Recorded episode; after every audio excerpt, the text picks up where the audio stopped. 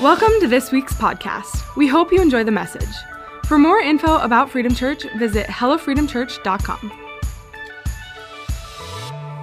Well, it is good to worship with you this morning. So good to praise the name of Jesus together.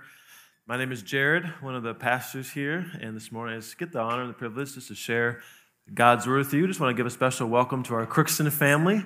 Uh, hello to you guys out there in Minnesota. Let's just give a welcome. You, I don't know if you can hear it, Crookston, but we're celebrating you and clapping for you. So thanks for being uh, tuned in, and for everybody tuning in online as well. as If you've been around this uh, this month, we've been kind of diving into global impact this month, and so we're going to continue just studying God's word and, and just what God has for us individually and as a church. And so I was thinking this week, and I want you to think with me. What, what do you envision personally? What do you envision Let's say if God were to do a mighty, mighty work among us here at Freedom Church. Now, what do you have in your mind what it would look like if a great revival was birthed out of Freedom Church? You know, with the kinds of things that people read about or write about in a hundred years, something that God did that started in one specific spot but just touched the whole world. And what if God birthed that in Freedom Church? What do you have in your mind? Just kind of maybe close your eyes or just kind of think, what do you envision that looking like? You know, what would be an evidence to you that that is happening? And I would guess that we all would have a little bit different of a picture in our minds of what that means, a mighty move of God. But I would guess it falls into one of two major categories. And the first is uh, just dynamic church services. You know, where we are feeling the presence of God. The presence of God is among us. So maybe we have, some of us have in our minds, just a picture of a Sunday morning or some service where people are just crowding the altars up here, just being touched by the Lord. Or there's just expressive worship to God, people being touched by the presence of the Lord in worship, or, or just the messages are being powerfully embraced and felt by, by people. That's probably one area, one category that a lot of us would, would think about a mighty move of God. And another broad category that I'm sure a lot of us would also think about is something we probably call uh, energized community impact. And that would be where we would take, uh, just by the power of the Holy Spirit, uh, what we have to the community. Maybe you have in your mind things like witnessing or talking to your neighbors or strangers or your family, inviting people to church, or, or maybe ministries being birthed in our community you know, maybe new churches being planted or missionaries sent out. Maybe the hungry being fed, the poor being helped, things like that. By the power of the Holy Spirit, people just walking in that, in that community impact or outreach. And so I would label those two broad categories. The first one being broadly labeled as worship. This encountering the presence of God, worship. And the other big broad category being what we call mission or the work that we would do outside of this place. And to be honest, sometimes I struggle with thinking like you have to choose one or the other. Right? That you have to emphasize or put your energy and your focus toward one or the other.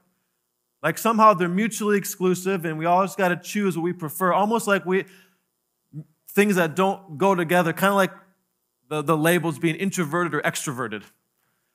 You know, we individually, we as a church, we, I struggle sometimes thinking we have to choose of being introverted and just focus on when God meets us in worship or being extroverted, where we, we think about the impact that we're making on the community. And I don't know if you ever struggle thinking that way, but as I've thought about and prepared for this message, I really have a confirmation in my spirit that we don't have to choose.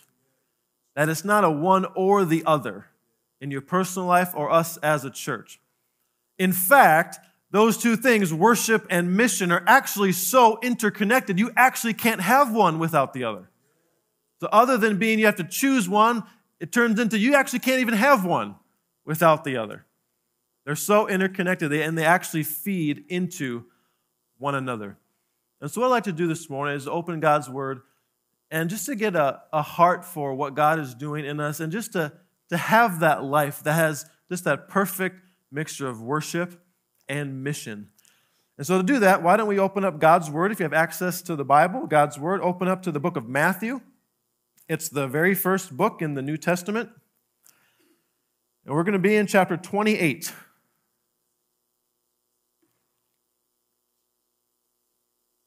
We're going to be in the last couple verses of Matthew 28. Fairly familiar passage if been around church for any portion of time. But it was all, it was new to all of us at some point, right? Matthew 28, verses 16 through 20. It'll be on your screen as well. Now, this after Jesus was resurrected, it says, Now the eleven disciples went to Galilee, to the mountain to which Jesus had directed them. And when they saw him, they worshiped him, but some doubted. And Jesus came and said to them, All authority in heaven and on earth has been given to me. Go, therefore, and make disciples of all nations, baptizing them in the name of the Father and of the Son and of the Holy Spirit, teaching them to observe all that I have commanded you. And behold, I am with you always to the end of the age. And so maybe the header in your Bible, we often call this the Great Commission. Commission meaning just going, the great sending out. And that's why this passage is popular or well known, is because of that element to it.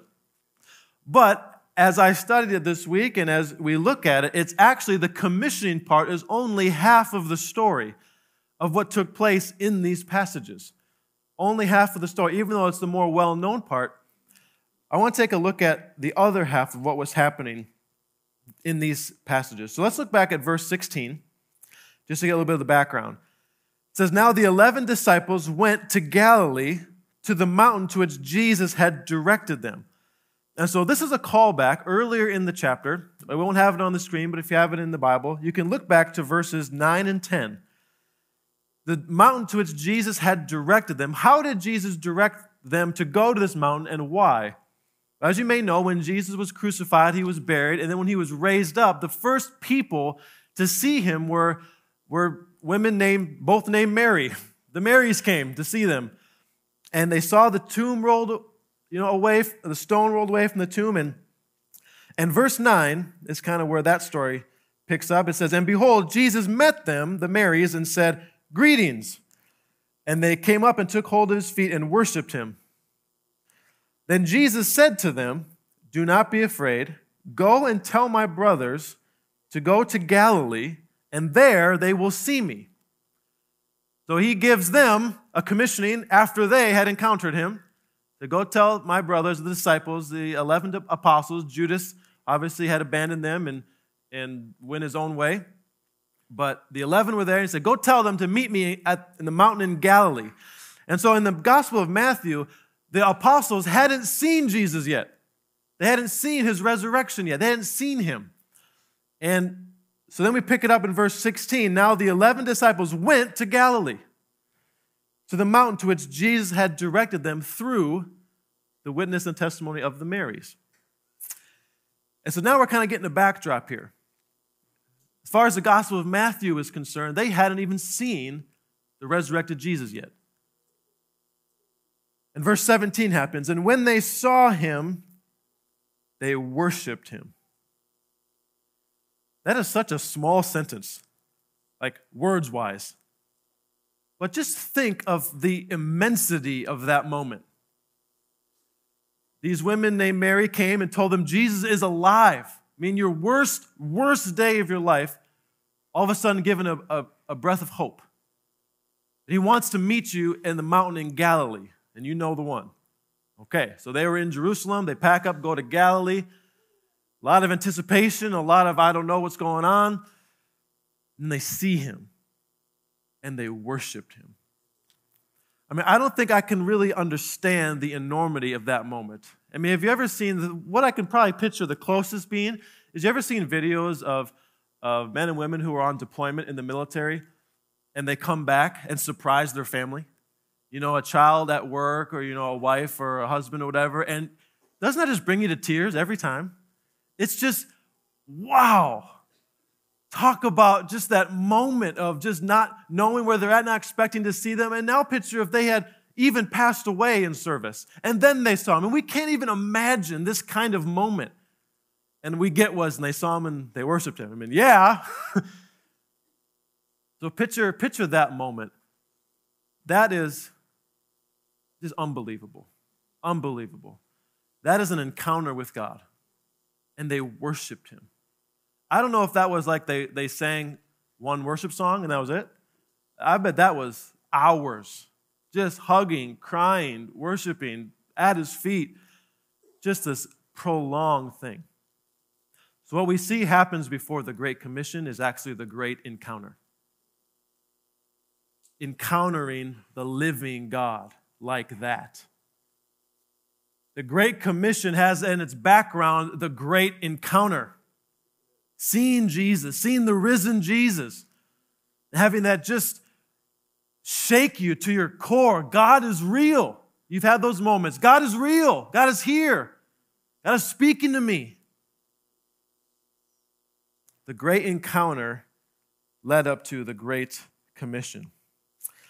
It's kind of like worship and mission, the great encounter, the Great Commission. It's almost like a rock and the ripple. I grew up on a lake in South Dakota, and so I threw many a rock into a lake. And what happens when you throw a rock into, the, into a stream or a lake or a body of water? That there's a ripple effect, right? So there's an encounter with the rock to the water, and an exchange of energy from that encounter rippled. And it's very satisfying not only to see the rock hit the water, but it's also very satisfying to see that moment prolonged as the ripples go across the water. And a very still day, it can take just a tiny pebble to make a ripple. And it's very satisfying to watch the ripples prolong that moment as far as your eye can see. And you know what? Water's meant to do that. If you throw anything in water, it ripples. Small rock, a big rock, it has a ripple effect. And that's what our life is supposed to be. When we encounter God, there's a ripple effect. The energy that happens in an encounter with God is supposed to be transferred as a ripple across our life. And not only does it make the encounter satisfying, but it, prolonging that encounter in the ripple is also very satisfying. But you know, there's only one type of water that doesn't ripple. The only kind of water that doesn't ripple is frozen water. I've, try, I've experienced that. many, many winters, there'd be big rocks on the ice that we had to navigate around when we were ice skating because you just want to break through that ice. And even if you can break through it and it, there's a rock that goes through the ice, the ripple is very anticlimactic. And so, for us, what's the condition of our hearts? Are we open to the ripple effect this morning? Are we open to what meeting God this morning would mean when we leave? Because if we're closed to it, it'll not only short circuit what God wants to do, but it could even cancel out the encounter God wants to have with you this morning. There could be a boulder of encounter and worship that God wants to heave onto your heart, but if your heart is closed to what it could mean outside this place, it will just stay on the surface and just do a thud. And God couldn't even encounter you in the way He would want to if you're not open to what it would mean outside of this place. Man. But a heart that's soft to Him, even the smallest pebble of encounter will make a ripple effect in a meaningful worship for Him. And so, worship and mission are interconnected like the rock and the ripple is. And I remember one of my, I would say, best evangel- personal evangelistic efforts in my life, at least to date. We'll see what God does after this service. But to date was when I was in college, I just had it in my heart that I wanted to. I think I was transitioning away from uh, college. I wasn't graduating, but I was fulfilling my last year online. But I was moving away from the campus that I was participating in. And God just birthed in my heart that I want to I want to go to the students, my fellow students in the union, and I just want to tell people about Jesus. I don't want to mix words, don't want to be around the bush. And so my plan was I'm going to go and just go up to people while they're studying and just say, do you have five minutes? You want to take a break of studying and I can tell you what Jesus has done in my life? And just have them say yes or no. And you know what? It was so awesome. It was so life giving to do that. And God birthed that. And you know where He birthed that? Is when we were in our college ministry. We met on Sunday nights, and I was in worship, literally in worship at, the, at our student ministry. And just remember thinking, God, this is so good. I remember God saying, Would you do anything I asked you to do? I said, Absolutely. And He just birthed this. Just go tell your fellow students about Jesus. And you know what? It wasn't like a, oh, how could you? It was like, yes, that's the greatest idea I've ever had. It felt so good. Like, of course I'm going to do that. Worship birthed mission. It was in that encounter that God, this is so good. My heart was open whatever it would mean. And then for the next ensuing weeks, every day we would go to the student union and just say, hey, do you, have, do you want to take a couple minutes of study break to hear what I have to tell you about Jesus? And 90% of the students, maybe 95% of them said, sure. And I just remember that as being just the most energized, fulfilling time of my ripple for the Lord. And so this morning, what is our heart open to what it would mean outside these doors? Now, it might not mean going up to total strangers and witnessing them about Jesus. It might be that. It could be a ripple effect more closer to home. What does it mean for you to, to be selfless and to serve your husband or your wife today, this week, or your kids? What does it mean to give and to, to serve people that you know or you work with or you, you study with or your, your roommates? What's the ripple look like? Are we open to that? And if you're open to a ripple, that means you're open to a greater encounter with God as well. And God has some clever ways of doing that in us. I was talking to a friend of mine a couple, maybe months ago, and he was at work, just at work, and he, one of his coworkers was talking to him just about just the troubles of life. Didn't necessarily work in a Christian environment, but he was a Christian, so does that make it a Christian environment? I don't know. Uh, but coworker was talking to him about just the troubles of life, just the darkness in, in her life, and and this friend of mine is, is very prayed up. And so he's very vigilant to what God has to say. And you know what came out of his mouth in response to that coworker's vent session to him? You know, we can try to fit in all sorts of transitions to talk about Jesus, right? But I love what he said. I think it's such Holy Spirit. He just said, You know, I don't know about you, but I just give all my hard things to Jesus. Isn't that a great answer? What a segue. Isn't that something that's like birthed out of your own experience of Jesus? I don't know about you, but I just give my hard things to Jesus. I say, when we're open to that kind of stuff, God has a way of just using us as an overflow of worship, worship and mission. And so as we look back to our text, verse 17, and when they saw him, they worshiped him, the great encounter. Verse 18, and Jesus came and said to them, All authority in heaven and earth has been given to me, go. It was a genuine, real encounter. And so Jesus is making the ripple genuine and real as well. Go, therefore. And so, what is the mission? We spent all last month, January, really talking specifically about the encounter in Seek, Seek Month, Seek Week. And so, what's the mission? What is the focused ripple effect? And that's really in verse 19. Go, therefore, and make disciples of all nations so, what's the mission? The mission is making disciples. Okay, what's a disciple? My definition of a disciple is someone who worships Jesus above all.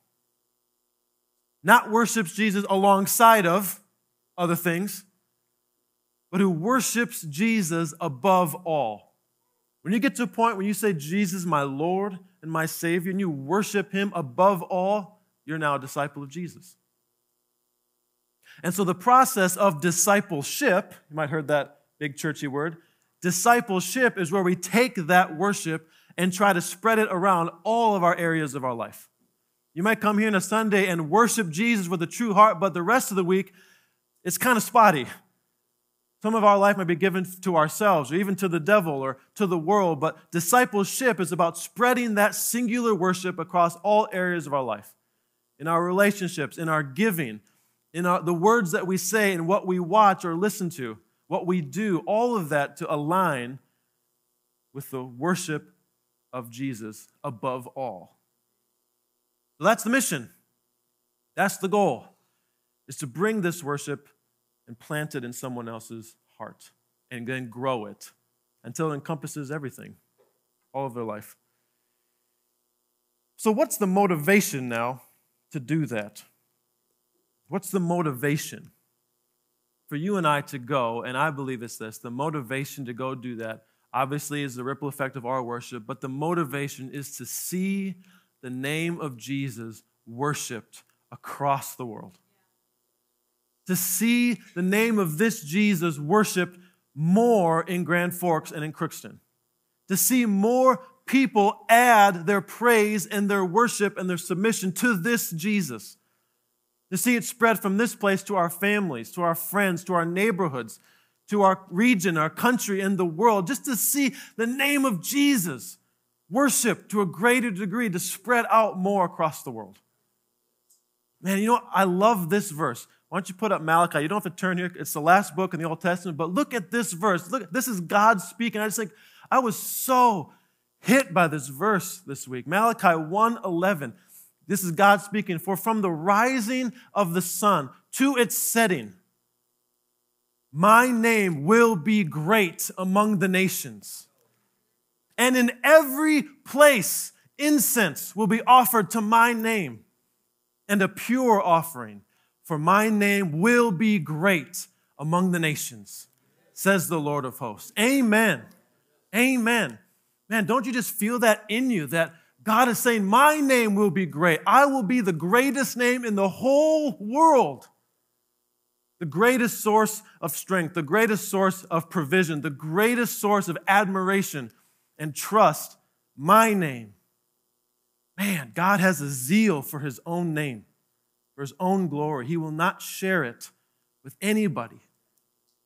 And man, that's our heart.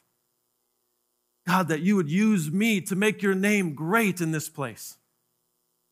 Check out this verse, Romans 11, verse 36. This is the New Testament version of that. It says, For from him and through him and to him are all things. To him be glory forever. Amen. Everything came from him. God spoke and it was. Everything came through him. Jesus was the word, and everything returns back to him in worship and glory and praise. To him be the glory forever in every place. Amen.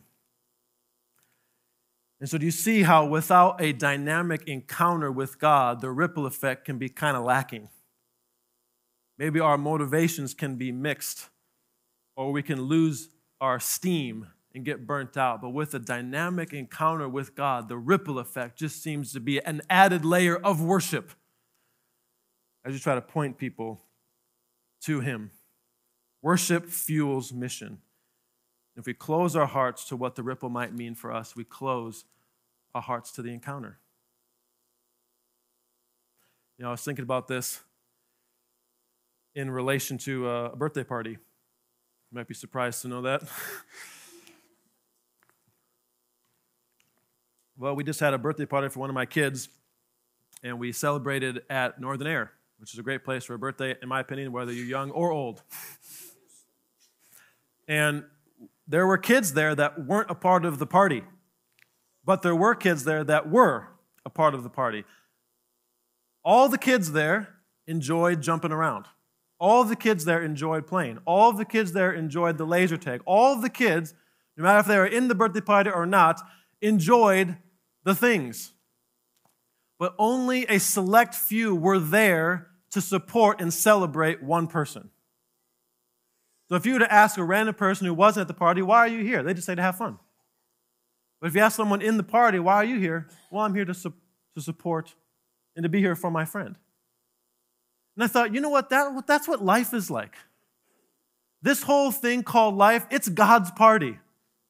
He created us, He created everything, it's all His. And do you know what the crazy thing is? Most people aren't living it for Him. And you know what you call somebody who's at a party not for the people that you're celebrating? Party crashers. if you're not living for the glory of God, if you're not living to celebrate Jesus, you're crashing the party. We're all here, we all enjoy the things of life. We're all enjoying our life and things that we have in it, but only the people that have been given their life to Jesus are living it in support and celebration of the one who is it all for? I don't want to push the analogy too much, but at Northern Air, you can also reserve like a little room to have like a birthday party at, like the presents. That's what church is.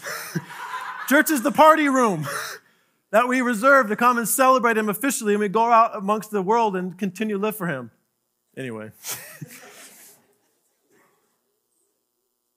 but that's what we want to see people to go from living for themselves, living just to have fun, living to do whatever, to say, I'm now living to support and to celebrate the one who created me.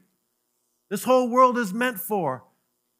Who's it all about? It's his party. And to spread the name, the great name of Jesus across the whole world. Make disciples of all nations because my name will be great among all the nations. Let that worship, that desire to see God's name, fuel our efforts. And so I have three specific things I want to close with how worship changes who we are, how worship changes what we do. Three things worship changes how we give, worship changes how we serve, and worship changes how we pray. Again, worship changes how we give, Worship changes how we serve, and worship changes how we pray. First, worship changes what, how we give. When you see Jesus and you get aligned to who he is and who we are in relation to him, we see that our resources and our money are actually opportunities to invest in promoting Jesus in the world. So when we give to church, when we give to other ministries, when we give to missionaries, we're actually using the money we have and investing it in promoting the worship of Jesus. We see our money as not just an end to satisfy our desires or our wants. We can see it as an opportunity to invest in spreading the great name of Jesus through missionaries or ministries or people who are doing that.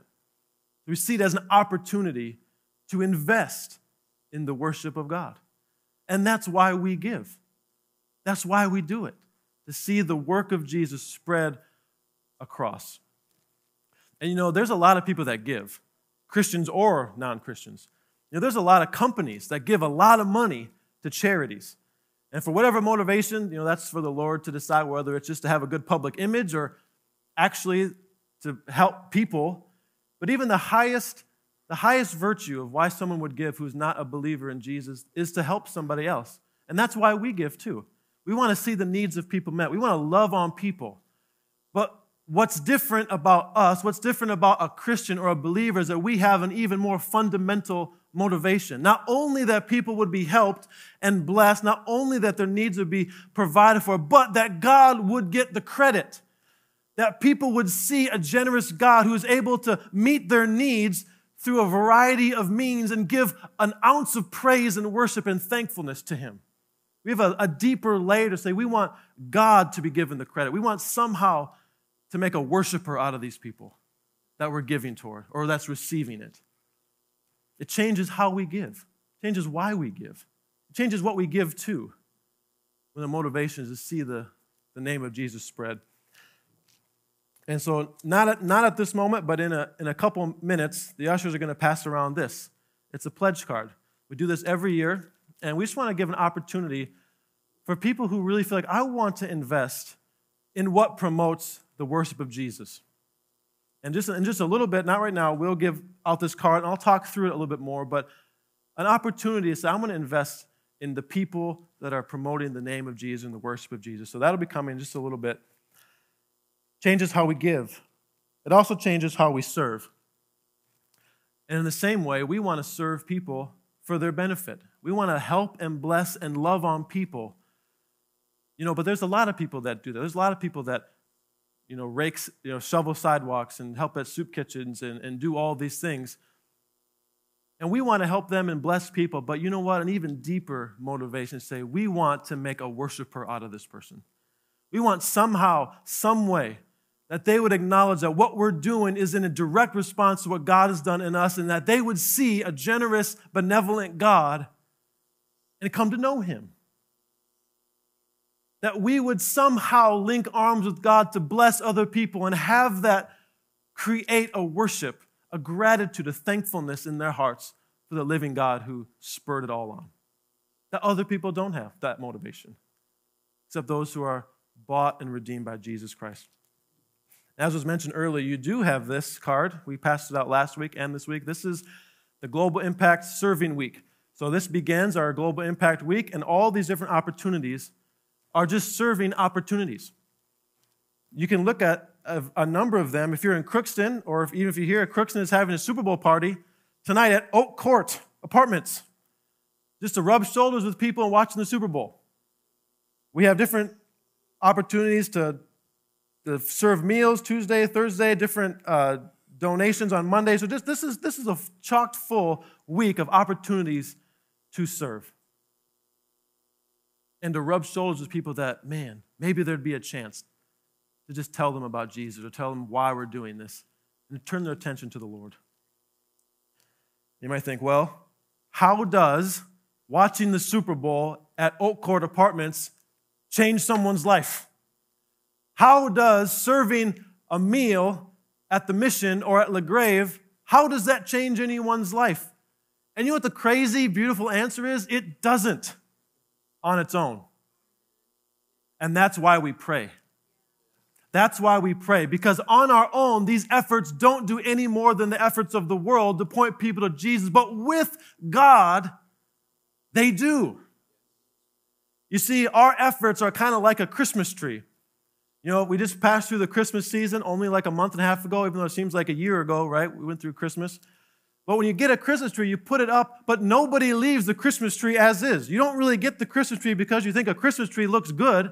You get a tree in order to put the ornaments onto it. And so our efforts to rub shoulders with people, to shovel sidewalks, to, to serve our neighbors, to, to serve meals, to do these service things, our efforts like that Christmas tree uh, on its own, it's pretty bare. On its own, it's unadorned and it's not worth much. But our prayers are for God to put the ornaments on top of it, for God to give us the opportunities to speak while we're doing it, for God to open up the doors, God for, for God to plant something in people's hearts that would then turn into a worship of the Lord. See, what God can put on top of our efforts are beautiful, amazing, things that we can never do. And together, the tree of our efforts and the ornaments of God's efforts, it's a beautiful, worthwhile thing. But you also don't get ornaments without a tree. And so they need both. And so this is why we pray. Say, God, make my life effective for spreading the greatness of God's name of Jesus' name across my neighborhood, across the world. When I go watch the Super Bowl at Court Apartments, when I go serve people a meal, when I go do these different things, God, I pray that you would make it effective somehow, some way to open a door to give you the credit, just to point people to you. And just like I talked to you about my friend, it can just happen in a moment. You weren't planning it. I give all my hard things to Jesus. That's a perfect opportunity of God putting an ornament on just an otherwise barren effort. And that's why we pray. That's why we have these opportunities, but that's why we pray that God meet us there and make the impossible, what we can't do on our own, possible with your efforts. Worship changes how we give, changes how we serve, and changes how we pray. So this time, I'd love to invite the, the, the Grand Forks Band, if you guys want to come up, as well as the ushers. You can come forward. Crookston Band, you can hold on just a second. But as I said, the, the ushers are going to pass out these pledge cards in Grand Forks and in Crookston as well. And ushers, you can begin passing those out. And so while they're passing it out and while the band is getting set up, I want to explain this a little bit. And so you, this card has two different sections, the top and the bottom, as does, I suppose, everything. Uh, but what we want you to do, and what my wife and I will do, what us pastoral and staffs will do, is we take this home and I want you to pray over it. Pray over what God is leading you maybe to give or to invest in the kingdom of God. And what this giving is, this is alongside of and on top of a normal rhythm of tithing. And so when we tithe to the church, whether it's weekly or every other week or monthly, those tithes go to things like keeping the lights on, keeping it warm in the winter, uh, paying the staff. Those things don't go away. So that's what kind of tithes and offerings go toward. But things like these, extra efforts, are on top of that because we don't want to replace keeping the lights on with sending out missionaries, right? We want to do both. And so when you go home and you pray through this, man, just ask God, God, what would you put on my heart to do? And there's a couple options weekly, monthly, one time. And on the back, if you notice on the back, is all the different missionaries that we support as a church local missionaries, stateside missionaries, and then world missionaries. And that just goes all the efforts of what they're doing. On the website, there's kind of a, a same list. There's maybe some links so you can go to their websites. But what we'll do is you'll take this home and just pray over the course of the week. And then next week, we'll collect them. And how we'll collect them is you can see there's a perforated edge here. If you kind of fold it, the bottom part comes off. If you fill that out, this is what you'll hand in. Whether it's the, to, to put it in the offering uh, boxes in the back next week or bring it to the church. The bottom part is what you return to the church. The top part is what you keep on your fridge or you keep in your Bible or whatever to remind yourself of what you pledged and then to get an opportunity to see the missionaries and the missions work that we support as well. So take the whole thing home, pray over it, return the bottom portion, and then keep the top portion for yourself. But as I said, no effective ripple effect, no effective mission can be done without an encounter. And so I'm actually going to ask double duty of the ushers this morning to come to the front. They're going to also pass out communion. Let's just take a moment. Let's just, can we just celebrate the ushers this morning? Can we just thank for the ushers? These guys do awesome work. You probably see them every week. Uh, they just a great job of taking care of everybody. But we're going to take communion, and may I quick grab one, Ryan, from you? I don't think I have one. And an opportunity just to reflect on what God has done for us and for you personally. That if you're a believer in Jesus Christ, that this is a moment where you can reflect, and the Crookston band can come up at this time as well. What God has done for you, you personally, the body that was broken, the blood that was shed, for your own soul and the worship that it produced to the great name of Jesus Christ. So I'm going to pray, and the ushers are going to pass out the communion elements. If you want a gluten free option, you can ask them, they can supply that for you. But we're going to pass out the elements. The band is going to kind of begin a song for us and, and just use this time to really reflect on what God has done in your own life. Let's pray. Father, I just get so excited I'm so excited, God, at the idea of, of adding worshipers, adding people that would just say, God did it. God is my Lord. To add people that would give credit to you, God, rather than to themselves or to other things in life. To say, no, God is the reason to be praised. So, Father, I just pray that now that you would just meet us personally. You'd bring to our remembrance what you have done for us. And God, that you would energize these efforts to see your great name spread across this land. We love you, God. In Jesus' name, amen. Thanks for listening to this week's message. To stay connected with us, visit us on our website or check us out on Facebook and Instagram at Hello Freedom Church. Have a great week.